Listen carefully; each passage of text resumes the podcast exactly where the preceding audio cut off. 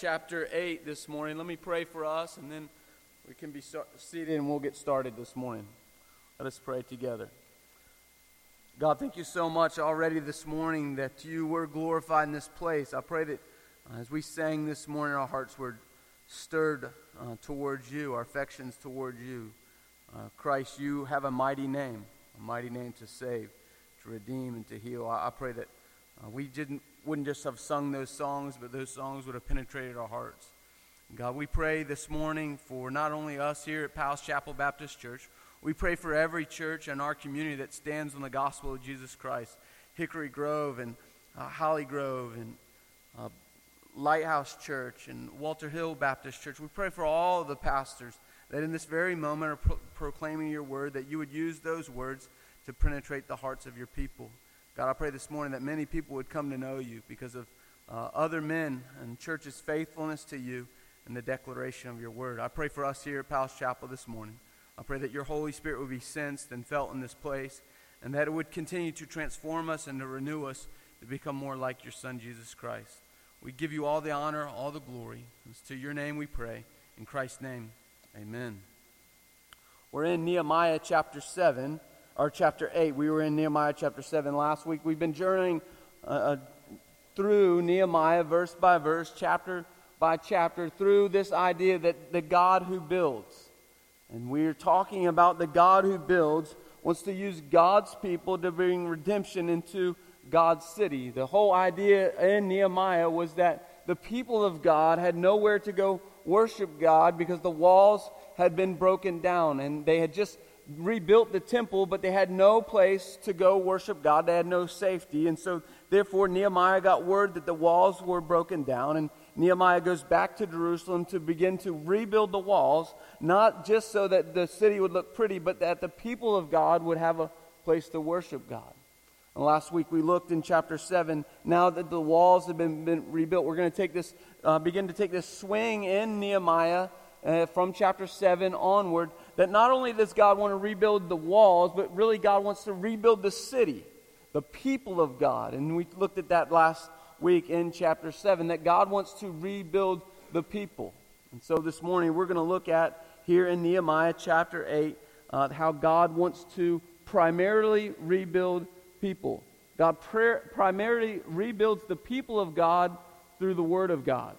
And so this morning we'll look at the Word that builds. God is going to use God's word to rebuild God's people, to send out God's people into the city to reclaim uh, the lostness in the city. God wants to do that here for us. We stand by the word of God. If you've ever wondered for us, why do we, why do I in particularly teach verse by verse? That's called expository preaching.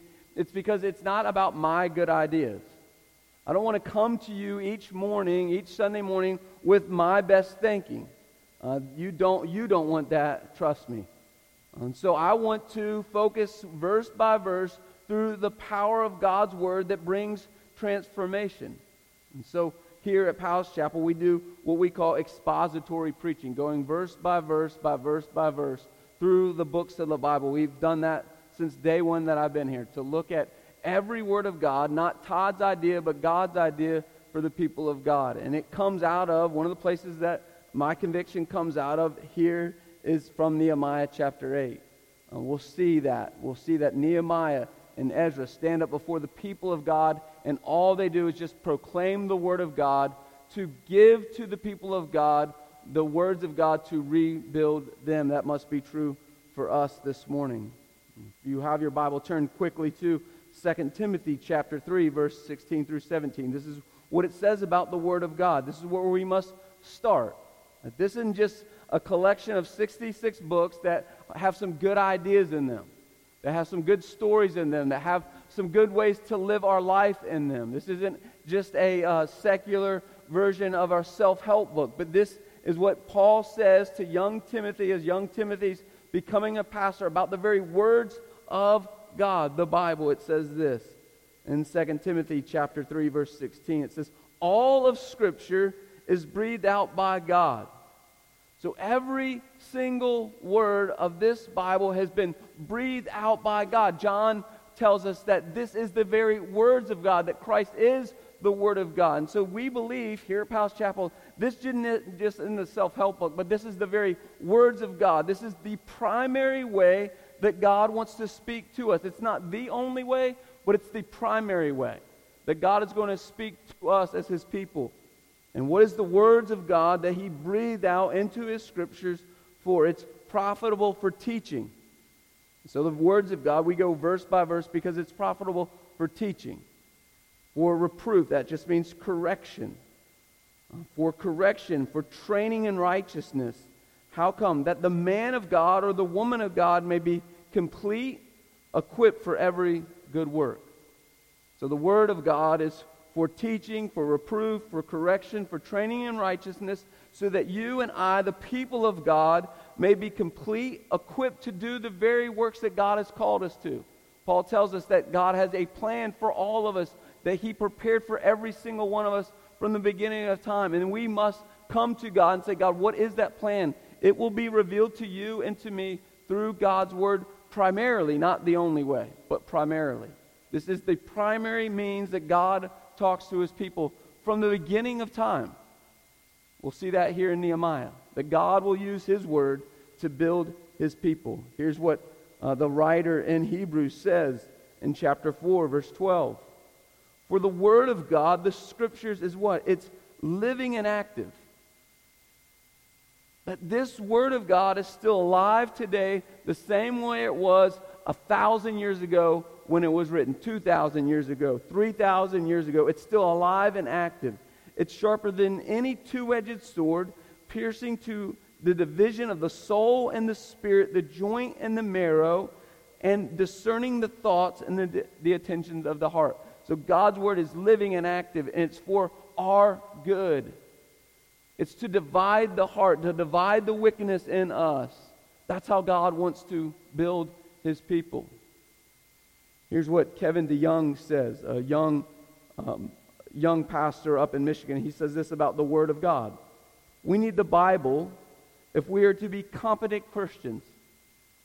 Not just Christians, but competent Christians, those that know the Word of God. We need the Bible to become competent Christians. The Bible will build us up so that we can endure suffering. Have you ever suffered the primary way, again, I'm going to continue to say the word primary, the primary way that God's going to use um, us in our suffering, but to get us out of our suffering, is through the Word of God. It will give us discernment. The Bible will give us discernment for difficult choices. It will make us strong enough to be patient with others and patient enough to respond with kindness when others hurt us.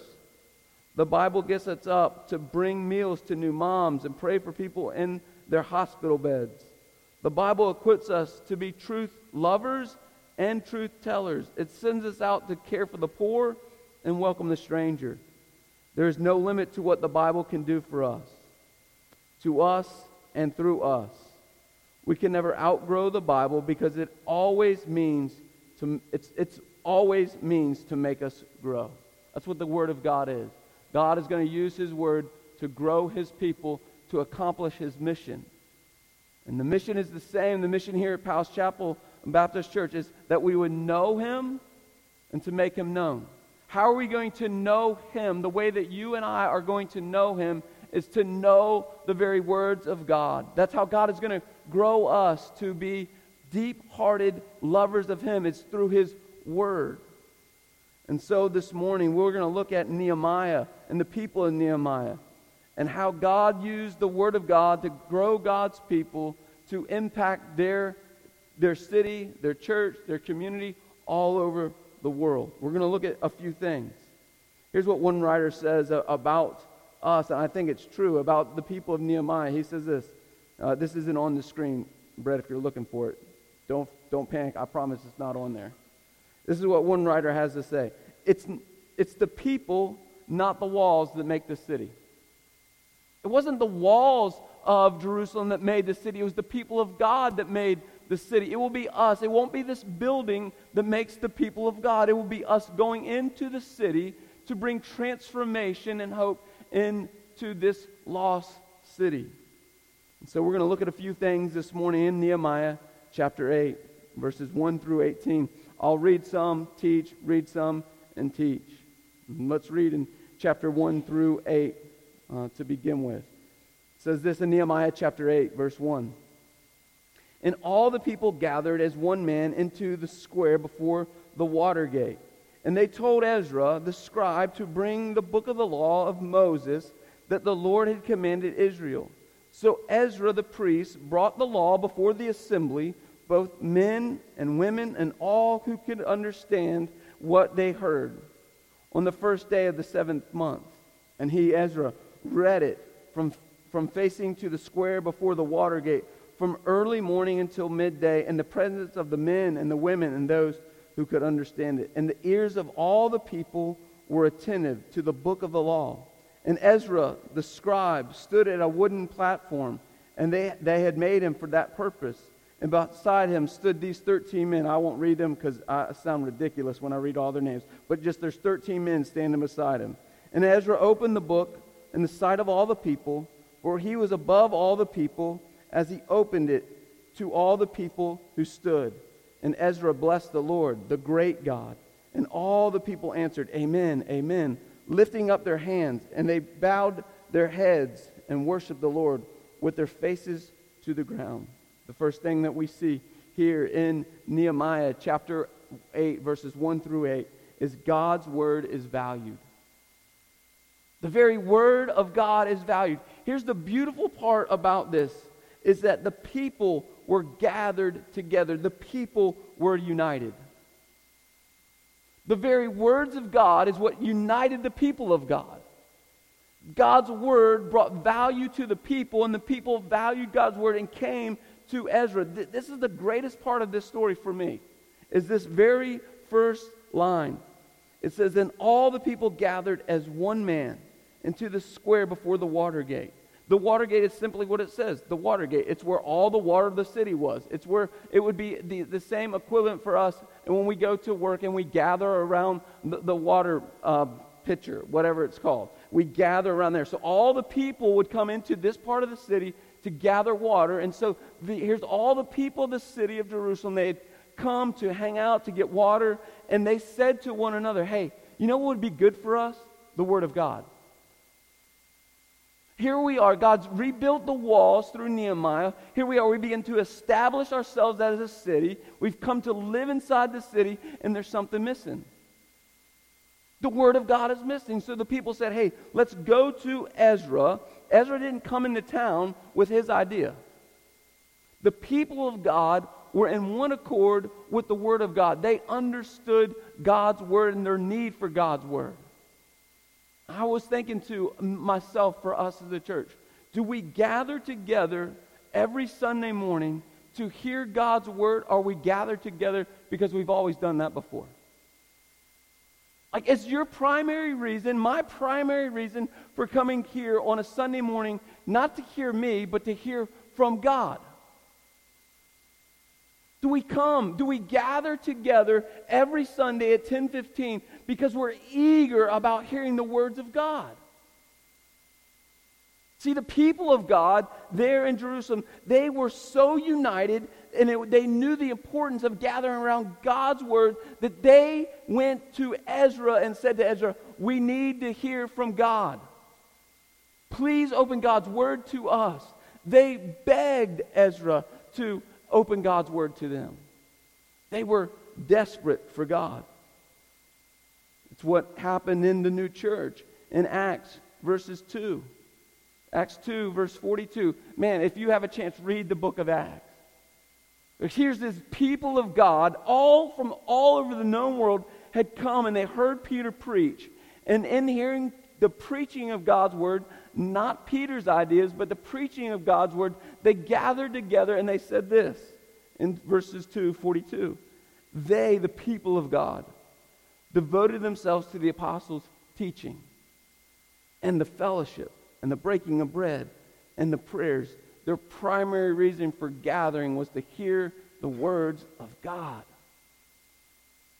You see, I hope what unites us isn't a building. I hope what unites us isn't a denomination. I hope what builds us isn't tradition. I hope what unites us isn't all the good things that we do. What I hope unites us is the very words of God.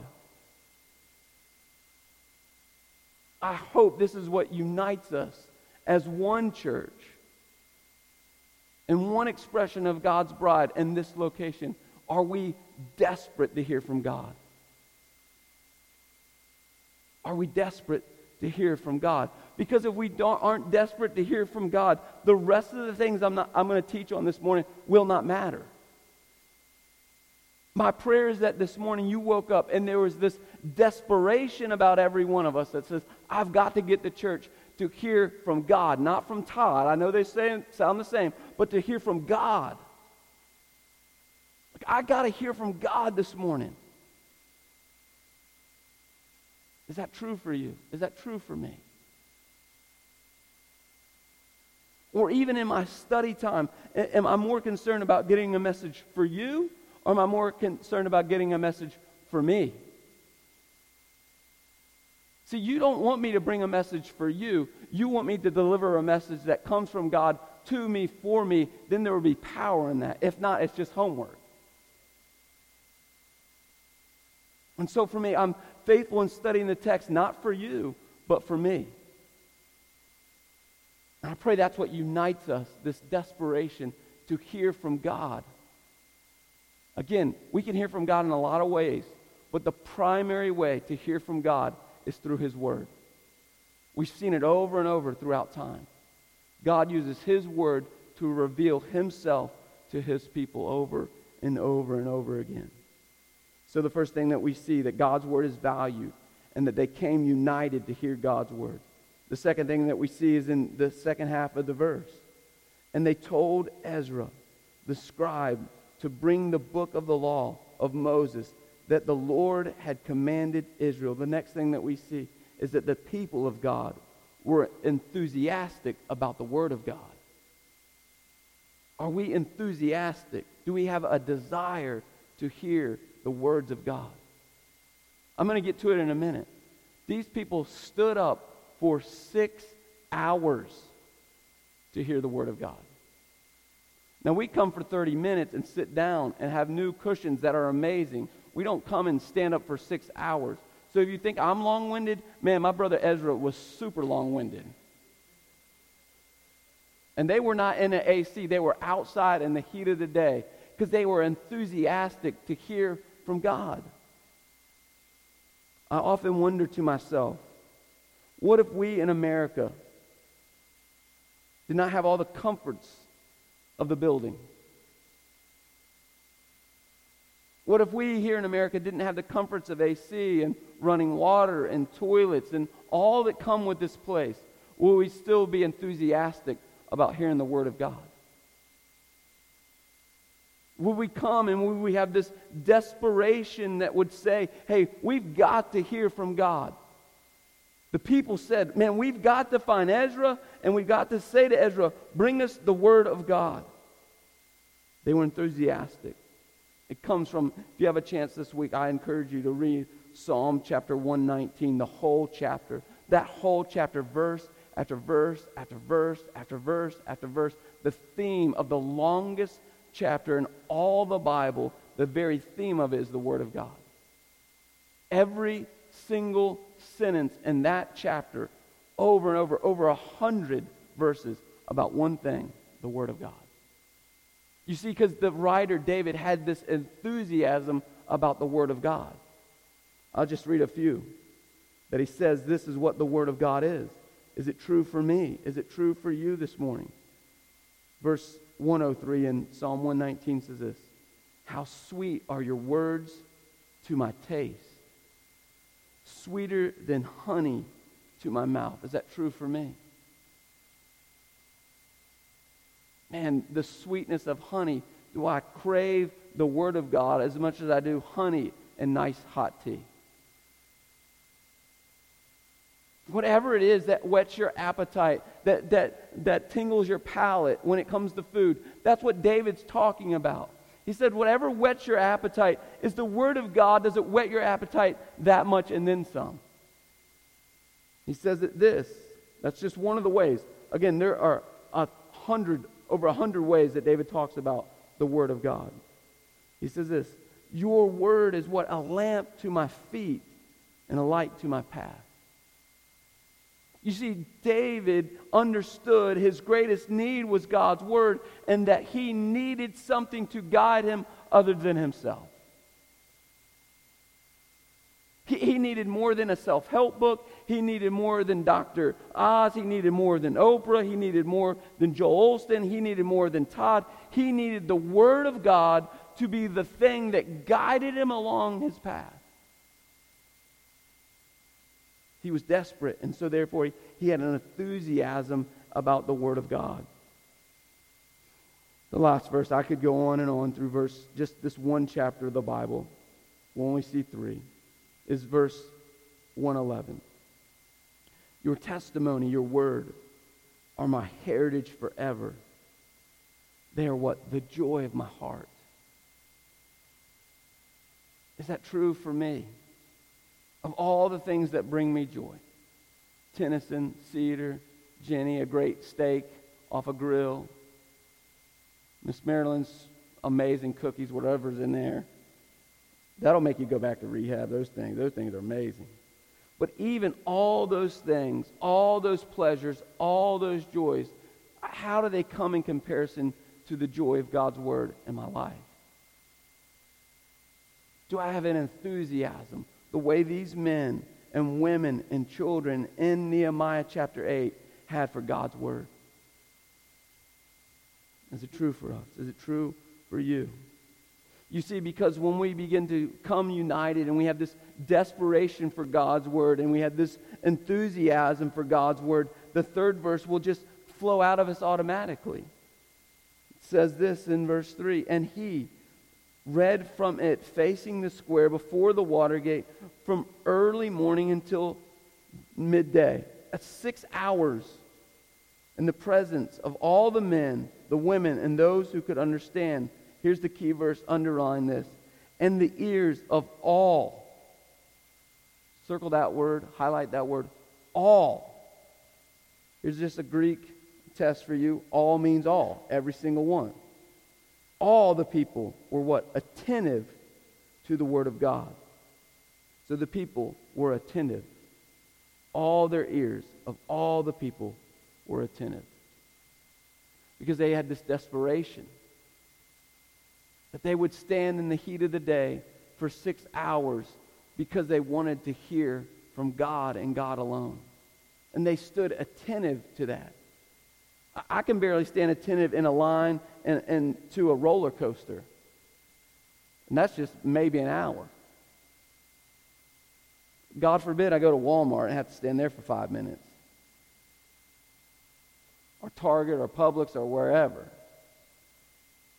And here are the people of God looking at the Word of God has been spoken, and they stand, all of them attentive. Even the children, that, that's what it means all who could understand. That means the children were even attentive. Good luck if Tennyson gives me six minutes, less six hours. But the children who understood the Word of God stand, stood in attention to the Word of God. One of the reasons that we have you stand is because we want to give attention to the Word of God. It's not just to keep the, the blood flowing in your legs. I want us as a church to have such a renowned respect for God's Word. That's why we have you stand. That's why John or me or someone else reads the Word of God to you. So that we would have this attention and be attentive and have an awe about the Word of God. Here's what one commentator says about our attention to God's Word. It says, We need to allow time for God's word to penetrate the mind, to stir the heart, and to direct the will. You see, when we give our attention to God, then we give this elapsed time that God can really speak to us. You see, when, when these men stood for six hours, and these women stood for six hours, and these children stood for six hours, they didn't come to God's Word and sit and read it for six minutes. They stood for hours so that their, their minds could understand what God had for them and that their hearts would change and then in their hearts their will would change and therefore they would be compelled to do something about it. I think so often here in the Christian church the Church of America, we don't have a, much, a, a large enough attention span biblically to allow even to hear what God has for us. We, we come to God's Word as if we come to God's Word like a microwave. You put a steak in there and it comes out well done two and a half minutes later. That's not the way to cook a steak, just to let you know. If anyone's doing that, come to me. I'll give you some pointers how to cook a steak. It takes patience to get a good steak. How much more patient are we with God's Word? How long in our day do we give to invest in God's Word? Or is what we do in our quiet times just something we're supposed to do or we should do or it's just something we check off the list. Well, I'll do this so I can go do that. I need to work out. I don't have time to read God's word. I need this, and we neglect God's word. I need to do this. Anything else that you're putting before God's word is not going to be what God has for you. I promise that. Even your own families, your wives, your husbands, your children. If you're putting any of those things before God, you won't hear what God has for you for them. That's the beautiful part about this passage. They stood for six hours to hear the words of God, to pr- be r- proactive in what they heard from God. We'll see that in the next chapter, in chapter 9. Are we attentive to God's word? You see, because when we come together and we are united as one and we have this enthusiasm about God's word and we stay attentive to God's word, we will respond to God's word. And we'll look at five, four things. How the people of God responded to the word of God. Look, start in verse 6. So here's the words of God being preached to God's people. Uh, Ezra stood up and opened the book. This is verse 5 in the sight of all the people. For he was above all the people, and he opened it and all the people stood. And Ezra blessed the Lord, the great God. And all the people answered, Amen, Amen. They lifted up their heads, they bowed their heads, and they worshiped the Lord. Four things that we see. The first one is this our response when we come to the Lord must be Amen, Amen, Amen. Simply the word Amen says, Yes, may it be so. When we come to God's Word, is our response to God's Word, Amen, Amen, Amen? Are we saying to God, Yes, your truth is true and it's applicable for my life? Whatever you would have for me, I will say yes to God. I think that's one of the hardest things in the Christian life, is to be obedient to God. God's word is going to demand things from us. We looked at it throughout the Sermon on the Mount. That's the reason we went through the Sermon on the Mount, verse by verse. That the demands of God are extraneous on us. But would we say yes and amen to the things of God? You see, you have to know what to say yes to before you can say yes to them. Therefore, do you know God's Word? Do I know God's Word? Am I in God's Word to be able to say yes to? The next one is this. Once we say yes to the things of God, we will what? We will lift up our heads to God. Meaning simply this we will become dependent on God. You see, because once we say yes to God, there's got to be something in our hearts that says, man, there's no way I will even want to say yes to that. Therefore, I need to lift my eyes and my heart and my hands to the Holy One that says, man, I'm in desperate need of you to do what you've called me to do. You see, they heard from God here in this passage, and their response was yes, yes, amen, amen. And then their next response, right after saying yes to God, was a total dependence. Yes, I'll do it, but I need your help to do it. Is that true for you? Is that true for me? The next thing is this after they say yes to God, they ask for dependence on God, they do what? They bow their heads. That simply means they will humble themselves under the submission of Christ. Here's what submission looks like. Now, this is going to look silly, but this is what it looks like. I better take my jacket off. Jenny doesn't want to wash this, I'm sure. But this is what true submission looks like. It's not the jacket, I promise. True submission, when I say to God, Yes, God, I'll do whatever you call me to, I'll be totally dependent on you, then yes, God, I will humble myself and lay out before you in total submission to you. You see, total submission means I lay flat before God. I don't look up and question God. I just lay my life out before Him and say, I'm totally in submission to you, God. Because once I do that, then I'll do the, what the next thing says. Then I will worship a holy God. But my worship from God isn't where we start, it's where we end because we say yes to God. We come to desperation to God. We lay our lives and surrender to God. Therefore, we worship a holy God. Amen? And so, are we a people of God that are responding to the words of God in obedience the way that the people of Nehemiah did? How am I and how are you responding to the words of God? Here's what one writer had to say Seeking his face meant covering their face. Let me say that again. Seeking his face meant covering their face. Simply saying, Oh God, I'm in submission of you and I need you. Amen? Is that true for us? Here's the next thing as we come to the final part of the passage in our response to God. That if, if God's word is to be valued, we'll be come together united, we'll be enthusiastic, we'll be attentive, we'll be responsive. And the last one is found in verse 8. It says, And they, these are the men, the 13 men, the, the priests, they read from the book from the law of God clearly and gave the sense so that the people understood the reading. The last thing that we see is that this are we teachable? Are we a teachable people? You see, they came to Ezra and they begged Ezra to teach them the Word of God. And, and Ezra and Nehemiah began to teach the Word of God. And then you see these 13 men, these priests, these Levites, go and break up the men and women and begin to teach them more about what Ezra was saying to them. They stayed teachable to the Word of God. They didn't get to a place that says, man, I've got it all. I don't care how long you've been a believer, do you and do I still have a teachable spirit when it comes to the Word of God?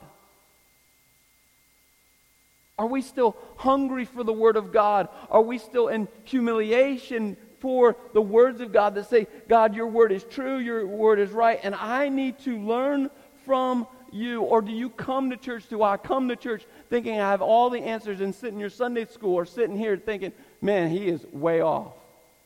Now, I'm not saying don't come and, and see if what we're saying is truthful or not. I'm just asking, remain teachable to what God would have for you. None of us in this room, myself included, have all the answers. There is one who does. And he's in this room this very moment. His name is Jesus. But we must come and we must remain teachable to Christ and Christ alone. And sometimes Christ does use your Sunday school teachers, He uses me. We'll re- remain teachable to all that God has for us because God wants to use His word to build His people. Amen? The last thing that we see is how do we therefore now apply God's word to our lives? So if we've come together and we value God's word and we are responsive to God's word, our, how do we apply God's word to our life? It's found in verses 9 through 12. And Nehemiah, who was the governor, and Ezra the priest, the scribe, the Levites, who taught the people, said to all the people, This day is holy to the Lord your God do not mourn or do not weep. The very first thing that we see when we hear the word of God preached is that the people of God, how did they, the, the words of God expose their sin? They heard the word of God, and their very first response in those six hours wasn't just to praise God, but they began to weep for six hours. The Word of God exposed their sin. That is what it means when Hebrews 4 says the Word of God is active and alive. It's here to expose us to our sinful condition. And all of us in this room have sin in our lives. How do I know that? That cross shows me that. That cross reveals to me, ought to reveal to you, that I'm in desperate need of a Savior every moment of the day. And so when I hear the Word of God, is my first response to be exposed to my sin. You see, the people of God heard the words of God and they wept and they wept and they wept and they wept. You see, we can just see that one little phrase and then see the rest and skip over the rest. No, this is a holy day to the Lord our God. Do not mourn or weep. They were weeping, and now Ezra is going to say to them, Hey, the day of weeping is going to come. We'll look at that next week. In chapter 9, it's all about the Day of Atonement. But we must start with weeping, but we can't stay with weeping. That's what Ezra and Nehemiah are saying to them. We must weep. We ought not to be like the man that James says in James 1 23 through 25. For if anyone is a hearer of the word and not a doer, he is like a man who looks intently at his natural face in the mirror. For he looks at himself and goes away and at once forget what he is like. You see, when I come to the Word of God, the Word of God is like a mirror.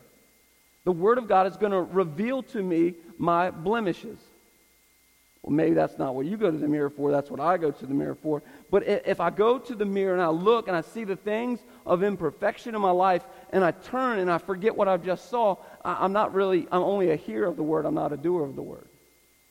And so when you and I come to God's Word and God's Word begins to reveal our sin in our life, if all we do is recognize it and we, t- we turn, but we don't turn in repentance, then we're just hearers, we're not doers. And so for us, are we not only hearers, but doers of the Word of God? It starts with repentance, starts with mourning, which leads us into the next verse. What else does God's Word do for us? How else do we apply it? It's in verse 10. He says, Don't weep, for all the people wept as they heard the words of the law. And then he, Ezra, said to them, Go your way, eat the fat and drink the sweet wine, and sends portions to everyone who has nothing. So he's saying, Don't, don't weep, don't mourn. Like, you're going to get to this in a minute. Remember all that God's done for you. That's why he's saying, don't weep and mourn. There's a day of weeping and mourning. It's called the Day of Atonement. But right now, you're in the festival of booths. That's what is happening. We'll get that, to that in a minute. We're to be reminded of all that God's done for us. Therefore, we'll see it in a second. The joy of the Lord is our strength. So don't weep and mourn. That's coming. But if you do weep and mourn, be reminded of what God has done for you. Have joy. And in having joy, go and eat the best of the best and drink the best of the best. Basically, what he says, go party. Go throw a party. And I wonder for me and for you, when's the last time we threw a party for what all that God has done for us? This party had wine. I'm not telling us to go drink wine. I'm just saying they brought out the best of the best of the best to be reminded of what God had done for them. Because when we're reminded of what God has done for us and we party and we have the joy of the Lord, well, it will be a natural overflow to do what it says. When we know the Word of God, God's Word will teach us to care for others. You see, if I have the joy of the Lord and I'm throwing this party, do I not want all the people that are around me to join me in the party? A, a party's pretty lame if it's just you and a steak. And so, what Nehemiah is saying to us throw a party and invite everyone around us and give away what you have. Give the joy of the Lord away. He's literally saying, go take care of people. Those who have no food and wine, you who have it, go give it away to other people. Go care for people. How much more are we to care for lost people? If you're a believer here and I'm a believer, how much more ought we to give that greatest gift to the world that does not have it? You see, when you or I, when, at least for me, I love eating food. And I love going to great restaurants. And if I go to a great restaurant, you can bet assured the next day I'm telling people about that great restaurant. But when it comes to my salvation, how often do I keep it to myself? How often do I not give that away? How often do I not call people to that party? You, you see, in Luke 15, it says that when one sinner comes to know Christ, all of heaven throws a party. And the sweet invitation to us as believers hey, you get to go and invite people to the party. You have the invitation card. You are the ones with the invitation. Go and invite people that are lost to this party. But for you and for I, is it true what happens to this? Do we believe that the Word of God provides these things? You see, if God's Word is to be applied, God's Word has to be applied in His provision. How does God's Word and what does God's Word provide for us? They begin to talk and, and say this For this day is holy to the Lord. This is verse 10 and 11. Do not grieve, for the joy of the Lord is your strength. So the Levites calmed the people and said, Be quiet, be still, for this day is holy. Do not be grieved. And all the people went their way to eat and drink and sent portions to make, uh, to make uh, great rejoice. But they had understood the words that were declared to them. The three things that we see God's word provides for us is this peace, joy, and strength. Is that true for you? Is that true for me? When I come to God's Word, does it provide me with peace? In spite of the storm, in spite of the chaos, in spite of all that's going into your life and around my life, when I come to God's Word, God's Word promises me that there's peace amidst the storm. You see, I think what Satan does for us is to say to us, hey, there is no peace in your storm, so don't go to the one that provides the peace. That Satan will use those storms in our life to keep us away from uh, attaining the peace that comes through Christ and Christ alone. But think about your story.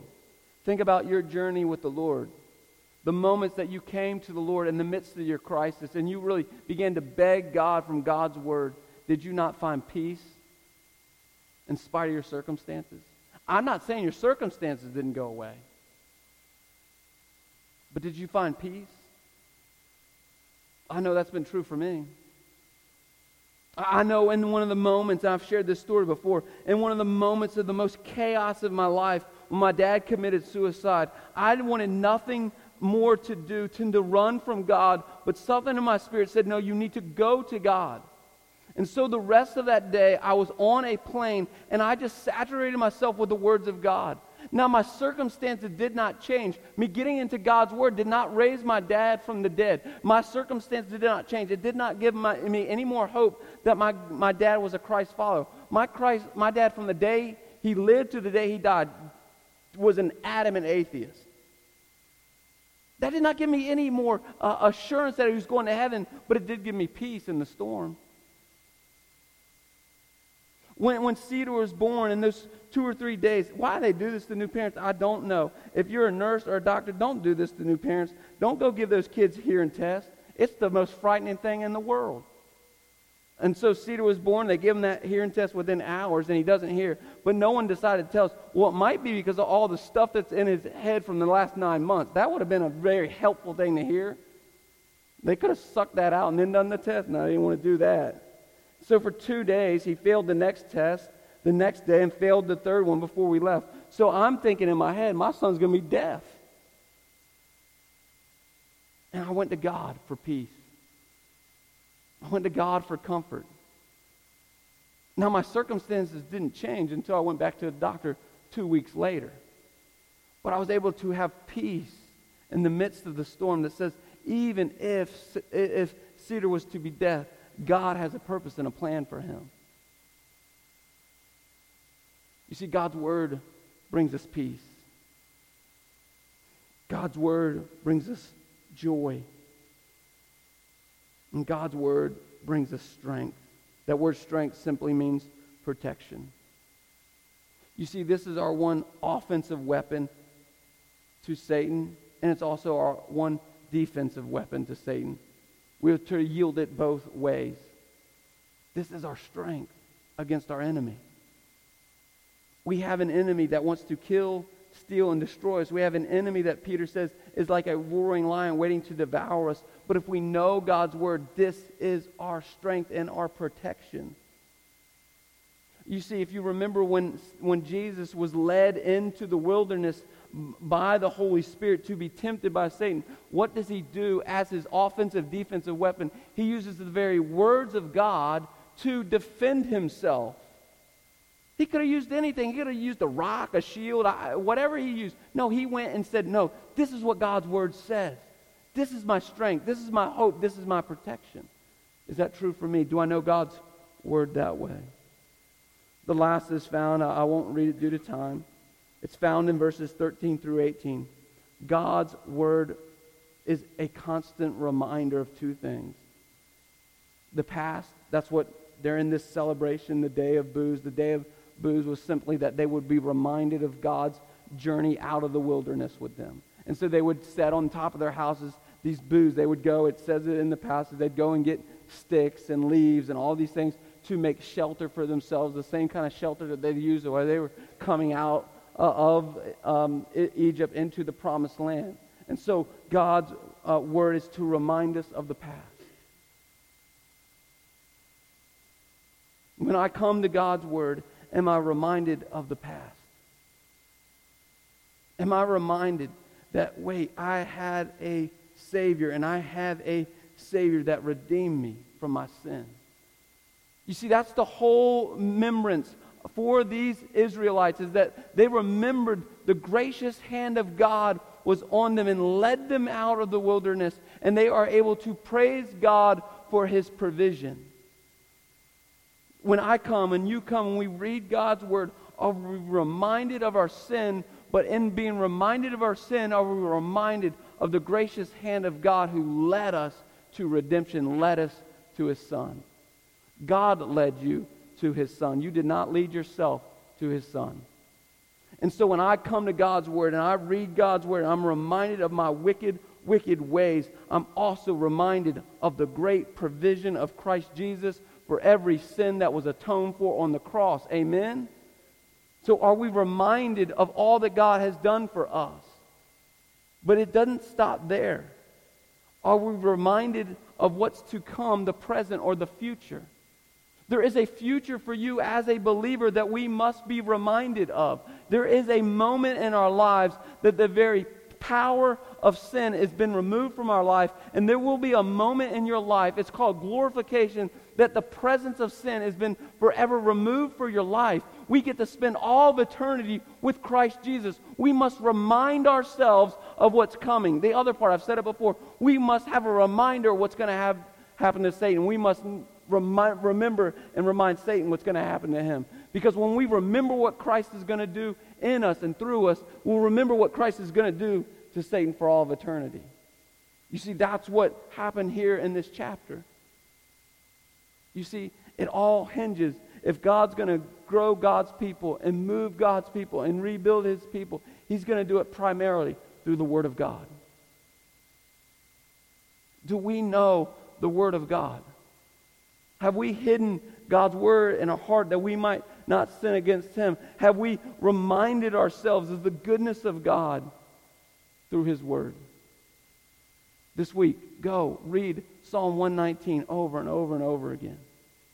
Another thing that we do here at Powell's Chapel is each month, they're on the back shelf when you leave here. We have mapped out what it looks like to read through a book of the Bible so that you can saturate yourself in God's Word. Maybe you're saying, I, I don't know how to read God's words. I don't know where to start. Start with that piece of paper this week. Here's the beautiful part. What God tells us in Isaiah. That when we soak ourselves with God and God's word, his word never comes back void. And you may be saying today, I don't understand God's word. There is a Holy Spirit that lives in you that will enable you to understand his God, God's word if you seek him with all of your heart. You, you, see, it's not just that I know God's word because I've got some commentaries and some other Bibles and some resources.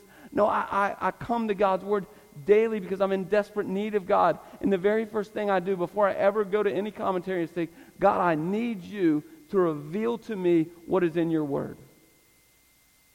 I need his revelation to speak to me the same way that you do, the same way that I do. Are we desperate for God? Are we desperate to know God's word? Again, I'll read this in closing. For the word of God is living and active, sharper than any two edged sword, piercing the division of the soul and the spirit, the joints and the marrow, and discerning the thoughts and the, the intentions of our heart. We have an active word of God we must pursue. Let us pray. God, thank you for this chapter. These next few chapters, 7, 8, 9, is just a turning point in this book that reveals to us your desire to grow your people. God, I pray that you would grow us as a people here at Powell's Chapel. And growing us, God, will start with us being united around your word and your word alone. God, I pray for us. I pray for us as a people that you'd give us a passion and a desire for your word, God. And as you give us that passion and your desire, and we move into that and we begin to read and engage your word on a daily basis, that you, Holy Spirit, would then transform our minds to understand your word more and more. God, let us be a people.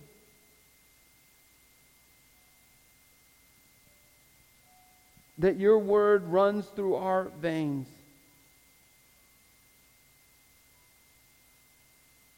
This is our life source. Dear God, I pray that we'd have a desire and a passion for it. God, if there's anyone in here that doesn't know you this morning, I pray today would be the day that they would fall in love with you, that you would draw them to yourself.